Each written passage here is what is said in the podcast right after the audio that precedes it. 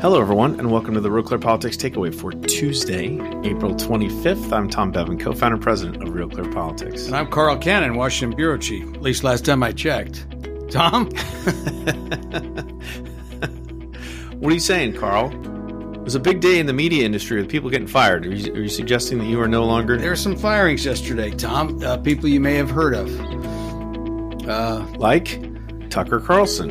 And Don Lemon. Or as Tucker pronounces it, Don Lemon. Don Lemon. Oh, and also Jeff Shell, CEO of NBCUniversal. Well, that was from a couple days yeah. ago, and that was a difference. Yeah. But the, the Tucker news landed yesterday, Carl, like a nuclear explosion because it was completely out of the blue. In fact, there's a lot of speculation about what caused it. But if you go back and look at, you know, Tucker's exit on Friday afternoon, he said, we'll be back on Monday.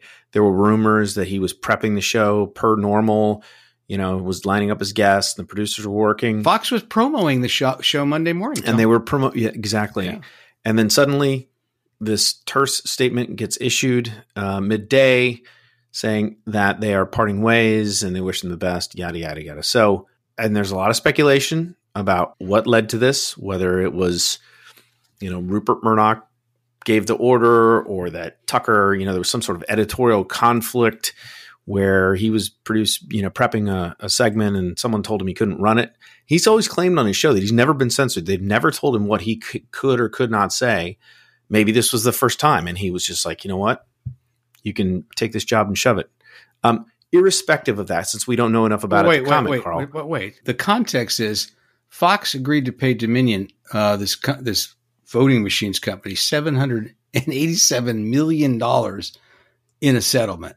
Yes. And after these emails came through, and some of them, some of the most embarrassing ones were from Tucker Carlson himself.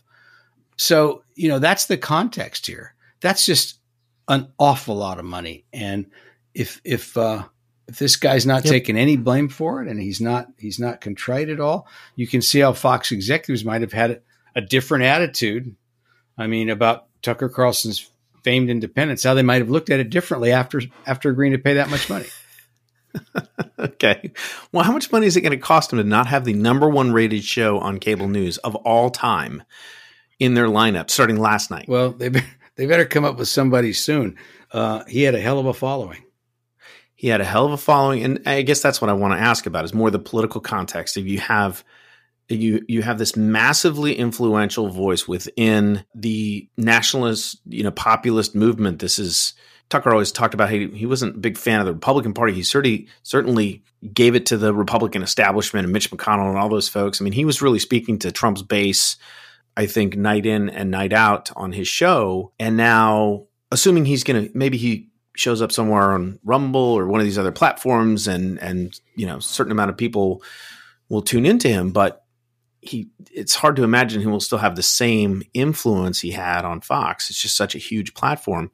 How's that going to change our political landscape and, and in particular the you know the 2024 Republican nomination or, or or will it not have an effect? Well, if if Tucker Carlson, who now lives in Maine, decides to run a New Hampshire primary for president, it could certainly change the landscape. Um, there there were to me you, you look at that. You, he poo pooed that idea, didn't he? Well, that was that he because there were people talking about. He, hey. That was when he was gainfully employed.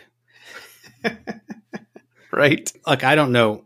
I, I, know him. You know him. We don't know him well. He's not a friend. He's an acquaintance. I don't know what's in his mind and heart, but believe me, there were people who are going to ask him if he wants to run. There are people who think sure. that he could be he could be a, a, a version of Donald Trump. You know, younger, more telegenic even than Trump even better on television. Well, certainly Trump. more more eloquent. Yeah, better spoken. That's right.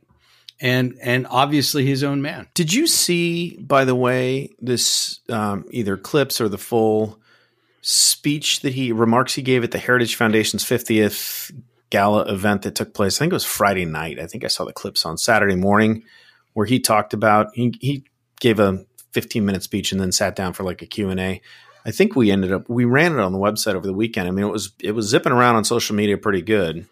Um, did you see his remarks? Well, it's funny. I knowing what I know now, I would have watched it, but I watched actually Ron DeSantis' speech to Heritage instead. Okay, so it, It was. Well, Tucker talked about how the old way of doing business, the old way of viewing the world as a sort of political disagreements between you know left and right and Democrat and Republican are are no longer operative in his opinion, and what we're witnessing is something that's much more serious, severe, existential, good versus evil.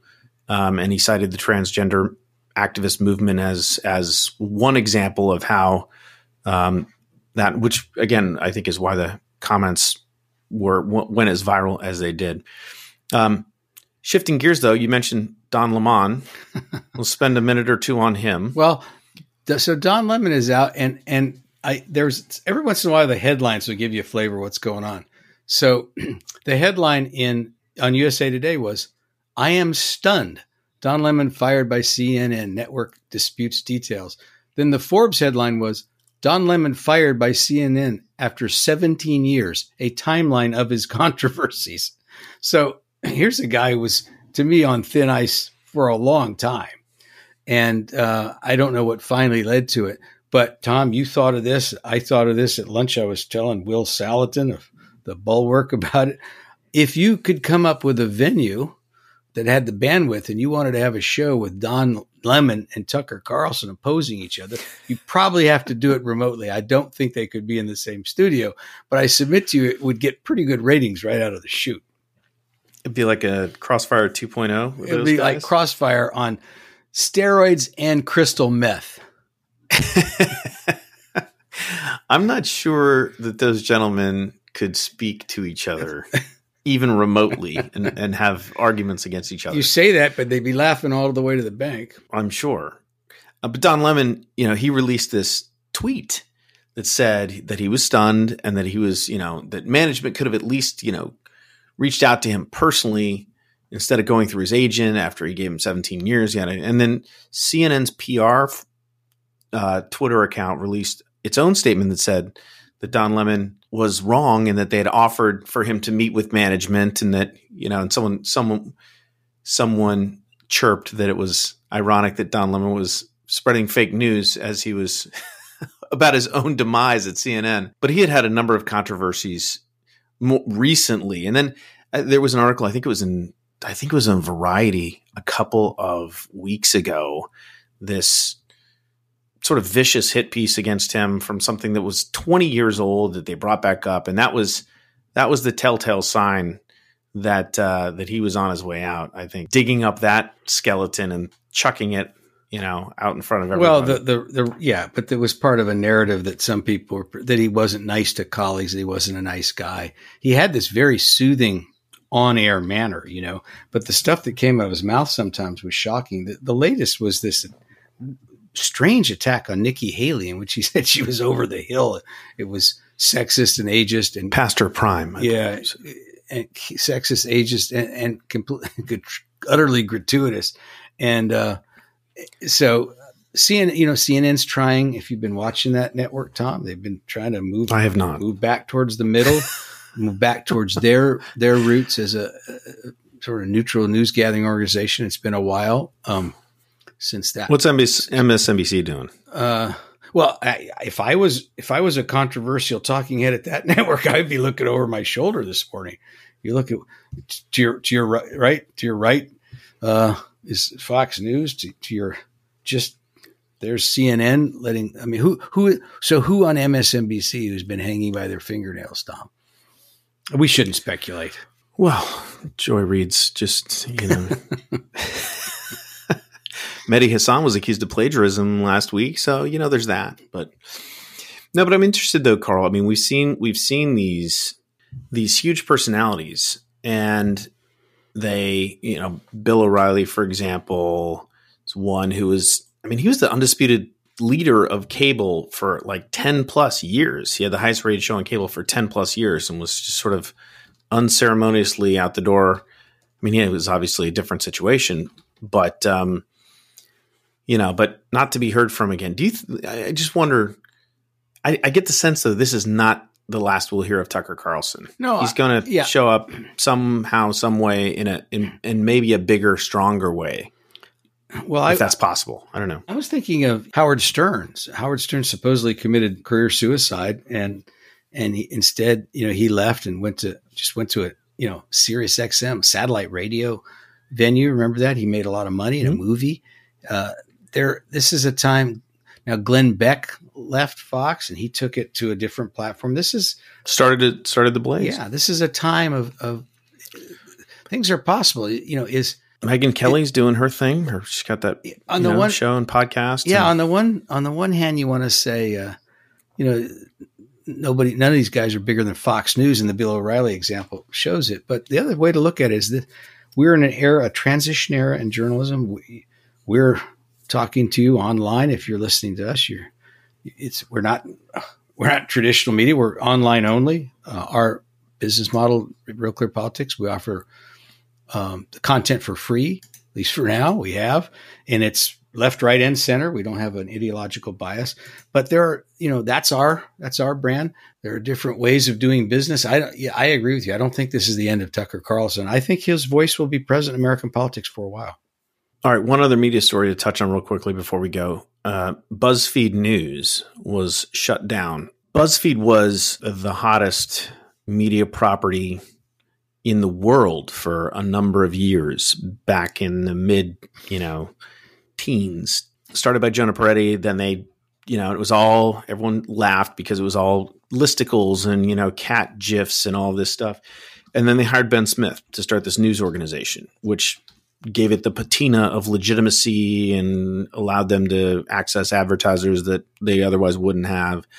Nieman Lab produced a timeline, which which you know I tweeted about this morning, of from BuzzFeed's inception to the closing of BuzzFeed News, and it's pretty remarkable how they rose and then fell as quickly as they did, and a lot of it was tied to Facebook and social media. I mean, they did they were not producing a, a physical paper; they were uh, you know, didn't really have people. People weren't necessarily going to the BuzzFeed website to access BuzzFeed news they were getting it all via social. And when Facebook changed their algorithm, BuzzFeed's traffic collapsed and they just were not able to. And at that point, they had hired like, I don't know, 150 journalists, like all around the globe. They had a UK office. They had all sorts of, you know, sort of a cautionary tale of, of, uh, folks thinking that they were able to do something with the news business that g- going in the exact opposite direction of where the trends have been going for you know, I don't know, 10, at least 10 years, maybe 20 years. And now they're in the dustbin of history. They did one really out sterling bit of work. They won a Pulitzer Prize two years ago for investigate international reporting. Very not only a Pulitzer Prize, a prestigious category of the Pulitzer Prize for a months long investigation in the long term detention, incarceration, uh, and persecution in China. And then less nobly, they printed the whole now discredited, thoroughly discredited Steele dossier with all of this uh, fantastic information. Some of it, none of it proven, much of it disproven, and some of it just farcical on its face at the time.